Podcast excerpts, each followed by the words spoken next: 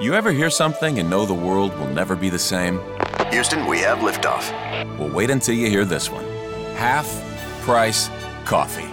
That's right. Get into McDonald's weekdays before 10:30 a.m. for any size premium roast coffee or iced coffee. Both made with 100% arabica beans, both half the price. Good is brewing. Ah, and that's the sound of your morning changing. Limited time only. May not be combined with any offer or combo meal at participating McDonald's. Ferguson and police are in the news once again. Listen to this. Ferguson police are now testing new methods of incapacitating suspects. Now, we might think, well, that's a good idea. Instead of shooting to kill somebody, instead of questioning somebody, or maybe even arresting somebody so that they can get a phone call and a lawyer and their right to due process instead of a coffin and a headstone. But of course, this is six months after the highly controversial police shooting involving one of their officers. So this week, five instructors for the police department in uh, Missouri. They are training to use a quote less lethal device. I cannot make this stuff up. This is called the alternative. And what it is is it is sort of like a gun that has enough force to knock a suspect to the ground, but it would not kill him or her. In other words, subduing somebody without killing them. Sound good? Maybe, maybe not. Now, uh, and, and, it's attachment technically, so it's an attachment that goes onto your gun. The alter- alternative is a small orange device that attaches to the top of a normal handgun. And what it does is it extends a ping pong ball sized projectile in front of the muzzle. After it travels through the barrel, the bullet will embed itself into the ally projectile, and the docking unit immediately detaches from the weapon. That, that's all according to the manufacturer, and of course, if everything goes as planned. Now, the process decreases the bullet's velocity and dampens its impact. The bullet then would not and should not pierce a human skin and cause the type of internal damage. The internal damage is what kills us. That's what kills the person, right? However, it retains enough blunt force to knock someone over and deliver severe debilitating pain. Now, the founder and CEO of Alternative Ballistics, Christian Ellis, says Ferguson police reached out to him after doing an extensive search on Google. He said, quote, after the Michael Brown shooting, they were very concerned about taking lives and making sure that they are proactive. Uh, and he said these guys are taking it very seriously. They really like the technology, and I think they're doing the right thing by giving their officers more tools so that they can deal with deadly force encounters in different ways. Now, I have to say, before I continue with this, when I first heard about this, I was encouraged. But for some reason, I'm, I'm just not sold. Because you need to repair the relationship here, don't you? You need to change the mindset. Officers need to stop the mindset of racial profiling and become more colorblind. Now, Mr. Ellis, founder and CEO of Alternative Ballistics, was in Ferguson training officers to use the technology. Uh, the Washington Post was the uh, the paper that broke the news that they were planning to use and adopt this technology. Uh, the manufacturer is based in Cali, where I am based, Alternative Ballistics, and, and they say the device represents a critical missing link that link is between lethal force and less lethal force. He said the product is not to be used when the officer's life is in danger or a civilian's life is in danger. Obviously, if someone has a gun or a bomb, the officers have to react, but there are some situations where officers do have the time to make a different option. You think? Do you think? And while the alternative may sound like a good solution for police departments, of course, my first reaction with anything is what are the risks? There are some risks, unintended risks. Steven Horwitz is a professor of economics at St. Lawrence University and sometimes applies the law of economics to situations beyond the realm of finance.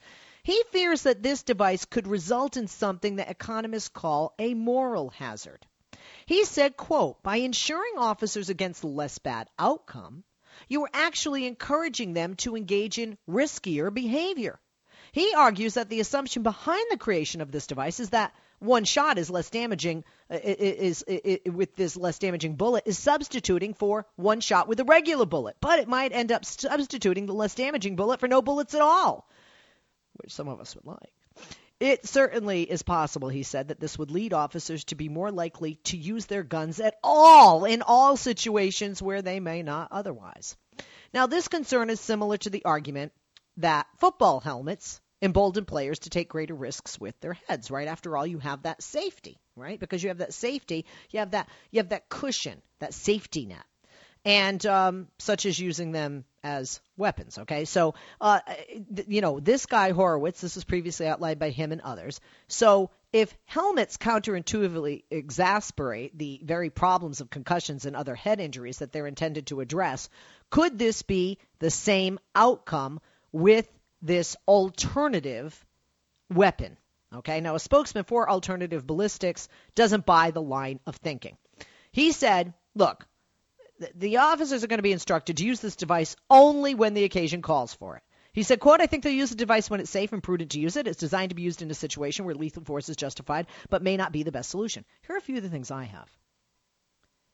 You're not shooting, you're not pulling the trigger on the gun when you're pulling the trigger, if you will, for lack of a better term, on this device. Isn't it possible somebody will get mixed up? Using this when somebody's shooting at you or shooting at somebody else that you're protecting. And this is not going to be a cure all. And by the way, would you agree that blunt force to a child of this magnitude might kill them, whereas it might just subdue an adult? There's just way too much gray area question mark and risk here, in my opinion.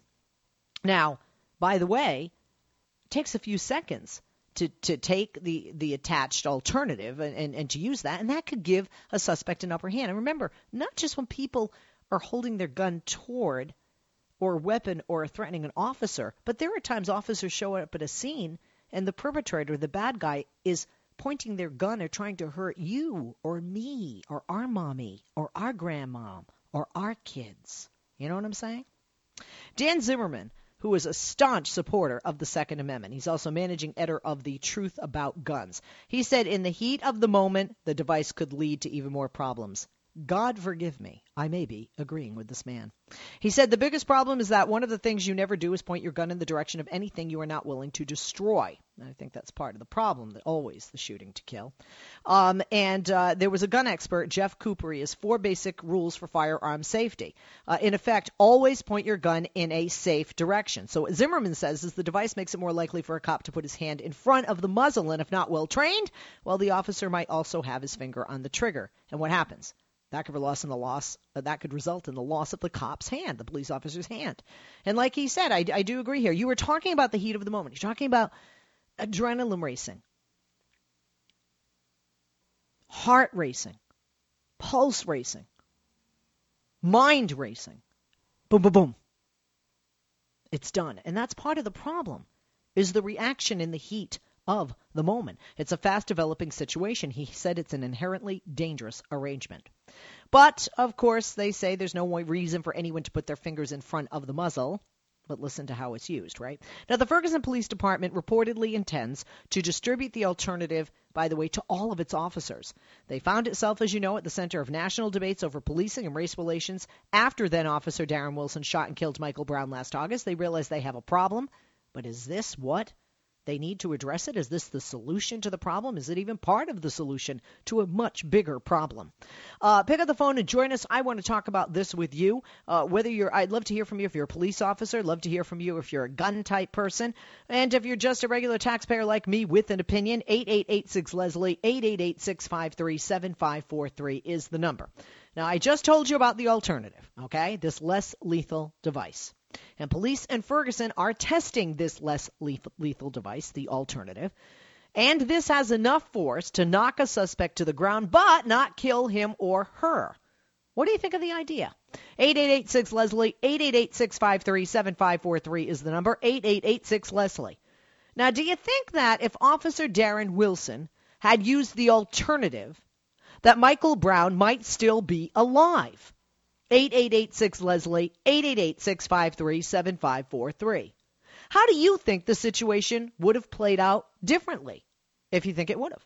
8886 Leslie, 888 653 7543 is the number. Here's the deal part of the, the, the problem with that situation is that Officer Wilson claims that he was defending himself. I think he still would have pulled the trigger. And will this less lethal gun equipment lead officers to use their guns now more that they know it won't kill the suspect? And that can be very dangerous, people say. 8886 Leslie, 888 653 7543 is the number. And like anything you have, there can always be abuse or misuse. Could the alternative be misused by police officers? It retains enough blunt force to knock someone over and deliver severe, debilitating pain. In other, in other words, could they be using it all the time instead of just saying, hey, you know, take out your license and registration, boom. Silver bullets on And we're back. We're talking about this attachment that would be a way to subdue people for the police department. Ferguson is distributing these to the police officers. Asked you a lot of questions. What do you think about this? Uh, will the police be more apt to use their guns all the time with this? Uh, is this a solution or a beginning of a solution to the problem uh, with police using excessive and lethal force? 8886 Leslie, 888 653 7543 is the number. Uh, let's go to the call, starting out in Oregon with Barbara on line four. Hi, Barbara. Good afternoon. Thank you for joining us. Hi. I mean, I wish society was different at this point in time. In my younger days, I was friends with cops. It was no no big deal. But you know, in this day and age, now I'm white. Yeah, I live out here in Oregon, and I'm sorry, I was hit by a car in a crosswalk, and I was treated like a piece of crap. They knew the person that hit me, and I had two cops, one on each side, trying to take me to the side of the road and say, "Get along your way," like I was some hopeless, homeless piece of garbage. And I had to scream. I was an insurance agent, just in work clothes, and uh, it was horrible. I had to scream and go to the hospital. I had two broken hips and a broken wrist. You can't trust cops today. It's sad. Uh, you know what? I have to say that that uh, you know, just being pulled over, uh, accused of uh, using my cell phone when I was actually um, applying makeup out of a th- at, at, a at a stoplight, um, in in a very small towny section of Los Angeles, and you know the the amount of nasty disrespect treating me as if I was a common criminal uh, right. is just amazing. Well, see, I was hit by a car in a crosswalk, had two broken hips and a broken wrist. I, I went to the cop, went to the chief of police after I went to the hospital and I was doctored and everything. Told them what their officers had done. They called me a liar. You know, here I'm a good, law-abiding citizen, pay my taxes, and I'm called a liar just because those cops knew the lady that hit me. I'm sorry, that's not right. So you're living in a small town like back there, whether it's Ferguson or any of these small towns where these young black kids have been shot. I'm sorry, it's wrong. There's no No, no, it is it is wrong, no question. So you're saying you don't just think A it's about race, B there's an attitude of disrespect toward the people and us and them mentality, not just uh, with black and white, not just regarding color, not just in black uh, neighborhoods like you're not in a black area that you said, uh, but uh, or you're in a predominantly African American area. Um, but you think it, you think there is a divide in an us and them between law enforcement and uh, the rest of us civilians. Oh, absolutely, absolutely. I so, so what do you think about this attachment then, based on that? What do you mean by the attachment? This would be this is what I'm talking about. The attachment is something that's like this orange attachment that goes on top of a gun that would knock a person down, but it wouldn't shoot. It would it would in a, in a sense be um, you know shooting almost like a rubber ball that knocks you down, not a bullet. So you're subdued, but not there's no uh, there's no death or allegedly no chance of death. Well, it's a new play toy, just like the taser was uh-huh. a play toy. We have testified against our cops locally for tasering a guy just because it was a new toy and they were having fun. I mean, it was totally wrong. There was no reason for them to be tasering the guy. I saw a thing on Facebook the other day where they tasered a guy who was just like walking across the street away from a demonstration. He wasn't even part of the demonstration, and you know he was just like, "Whoa!" You know, when he got like you know because they were farther away, so he, you know what I mean, if they don't have it right on you and you have to be in a you know a, a certain amount of feet away. Um, I uh, so you feel, and I would agree with you that this is open a new toy, new abuse. Absolutely. I mean, none of the toys have worked. I mean, people have been blinded by the tasers. People have been abused by tasers just because it was a new play toy. I mean, this is, it's not right. When I was younger, I was friends with cops. I drank with cops. I had even the chief of police was drunk in my car, you know, crying his eyes out. He was going to get caught. And I said, "No, no, you're not." That's what we want. Forget the attachments. We want the days where cops and the chief of police were drunk in our vehicles, Barbara. Right? no, no, it's not. You're the cute. Day. It's not the day they're using guns and they're killing people. All right, And- Barbara, very well said. Barbara makes a very good point. She does not think it is necessarily about race, but rather about us and them, cops and other. Hmm, what do you say? 8886 Leslie, and she uh, uh, implies, Barbara, thank you for the call, and she implies um, that, you know, they they abused gun, they abusing guns, they've abused tasers, they'll abuse this. Agree or disagree? Back after this. Talking about the attachment, it's not a new film, a dating service, or anything like that. It is something that you put on a gun. Uh, Ferguson's trying out with five of their officers, Ferguson, Missouri, by the way, the police department. Their intention is to distribute to all officers. It would subdue an individual with uh, blunt force. I don't think he has blunt force trauma. Uh, blunt force, uh, but not using a bullet. It would be on top of a gun. Good idea, bad idea. I don't. I'm curious. We're going to take some calls. Uh, I want to hear from my crew though as well because we've talked about this kind of stuff on and off the air about you know police brutality and Ferguson and things over and over and over. Marky Mark Grimaldi, I'm assuming you're with me, which is it doesn't sit well with you.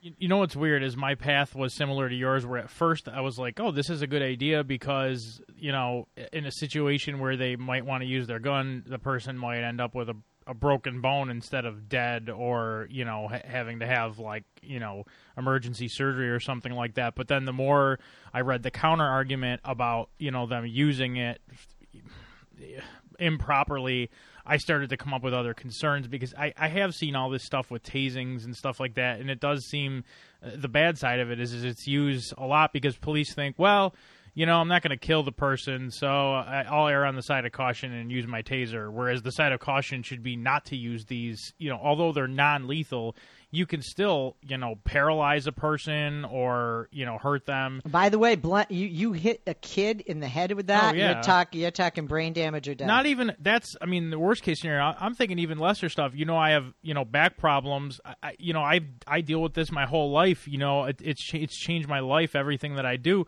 Imagine you know them using this more often. They could you know hurt people permanently. So. I'm honestly torn. I, I would like them to have an option, a non-lethal option, so that you know less people die. I just don't know if this is the answer. Okay, uh, Andrew, you have an opinion on this? Andrew's giving me the thumbs up that he concurs. He'd like them to have an option, but he's a little concerned about this because of the concerns that the um, economist, I forget what his name was, who weighed on this, talked about the the moral problem. All right, let's go to the calls. 8886 Leslie, 888-653-7543. See what our great listeners think. In New Mexico, line 5 is Don. Don, good afternoon. Oh, I'm sorry. Okay, I'm sorry, Don. Up next is Scott in Florida, line 1. Scott, good afternoon. Hey, good afternoon. How are you, Leslie? Good.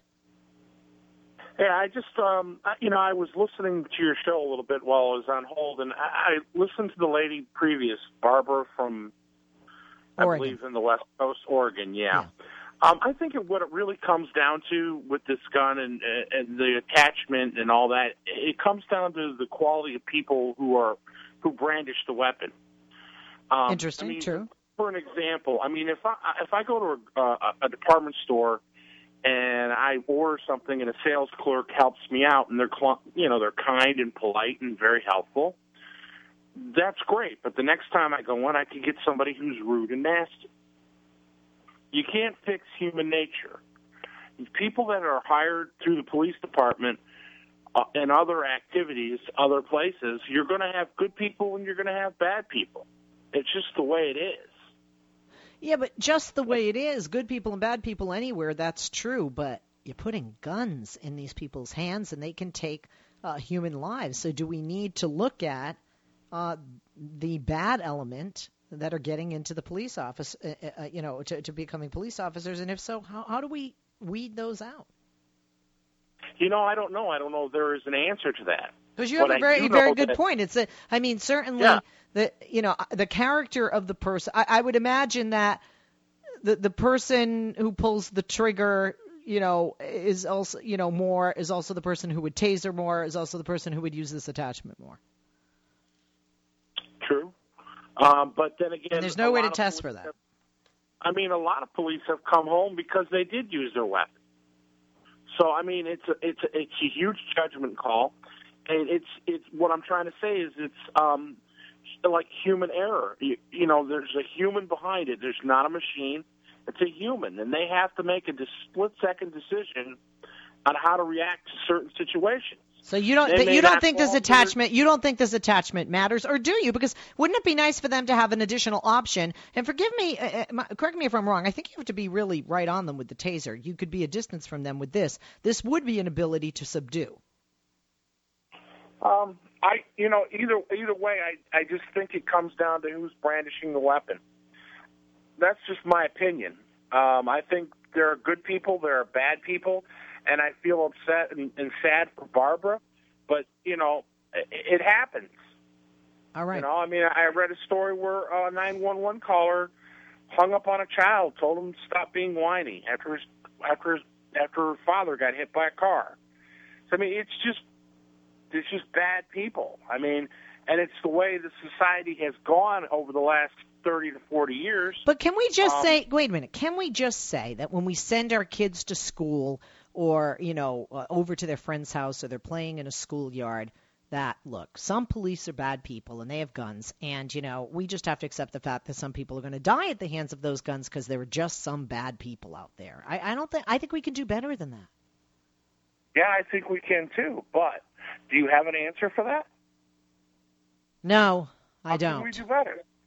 I Well, don't. Well, actually, yeah, no, I do. I do not have a solution, but I have something that could be incorporated that I think would help to weed some people out. I, I think that you know perhaps there needs to be a a stricter screening method with people who get into law enforcement.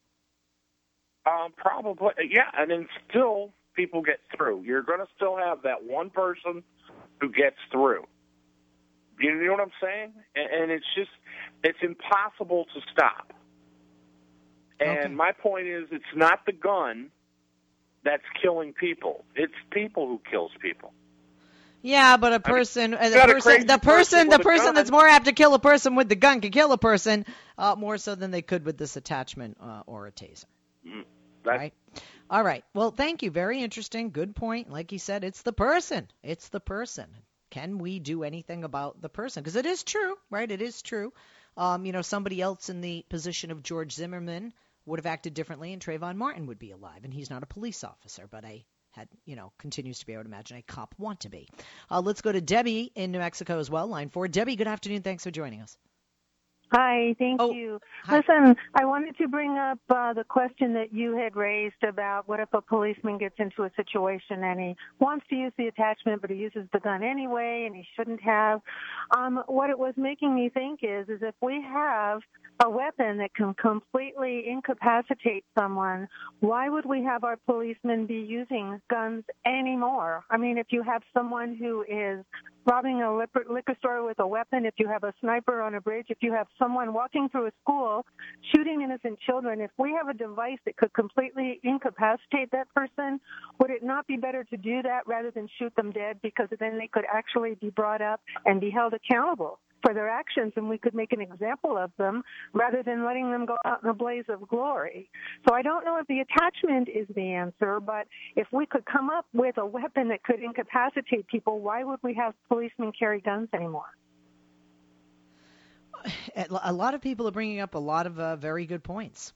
You know, Mhm. I, yeah. No, I mean it's. I mean, uh, one of the issues I really have with uh, terrorists and people who do school shootings, they know what they're going to be facing, and so they allow themselves to be shot by law enforcement, or they take their own selves out with their own guns. And I keep thinking, boy, if we could just hold them accountable, you know, if you could see them go through the process of being prosecuted and, you know, put in jail, or even to be executed if that's their fate, I think it would make a lot more impact on people rather than, well, he did this heinous thing or she did this heinous thing and now she's dead. You know what I mean? I think it would be wonderful to be able to bring people to justice and a weapon that would incapacitate someone would allow our police force to do that. And then they wouldn't have to make that choice. Do I use my gun or do I use the attachment? You know what I mean? Hmm. Okay. All right. Thank you for the call, Debbie. Appreciate it. Uh, let's take uh, another as well. And we go next to Nathan in North Carolina, line two. Nathan, good afternoon. Good afternoon. How are you? Good. Um, I agree with not the last caller, but the guy before me. I don't understand what the problem is with them using them. Like, obviously, it's the police. It's police that are using them. Um, it kind of just plain and simple. Like, police have the authority. You do you you do things wrong. You don't cooperate with the police. Bad things are going to happen. Okay. That I, I understand, but I mean, we want them. they- They're supposed to be there not only to protect us, but to serve us, and we do have rights. Well, if you don't cooperate, then you don't. In my opinion, you don't need rights. Yeah, but what does what does cooperate mean? And I say that because, you know, this guy was like, "Please, you know, don't touch me." There are a lot of people out there who have issues with that. You know, you don't need to lay your hands on somebody if you're not pulling their hands behind them to arrest them. I agree with that. It does it does happen a lot in some cases where cops will overuse their authority. But if you look at if you look at it as a whole, it's really not happening as much as people talk about it like it is.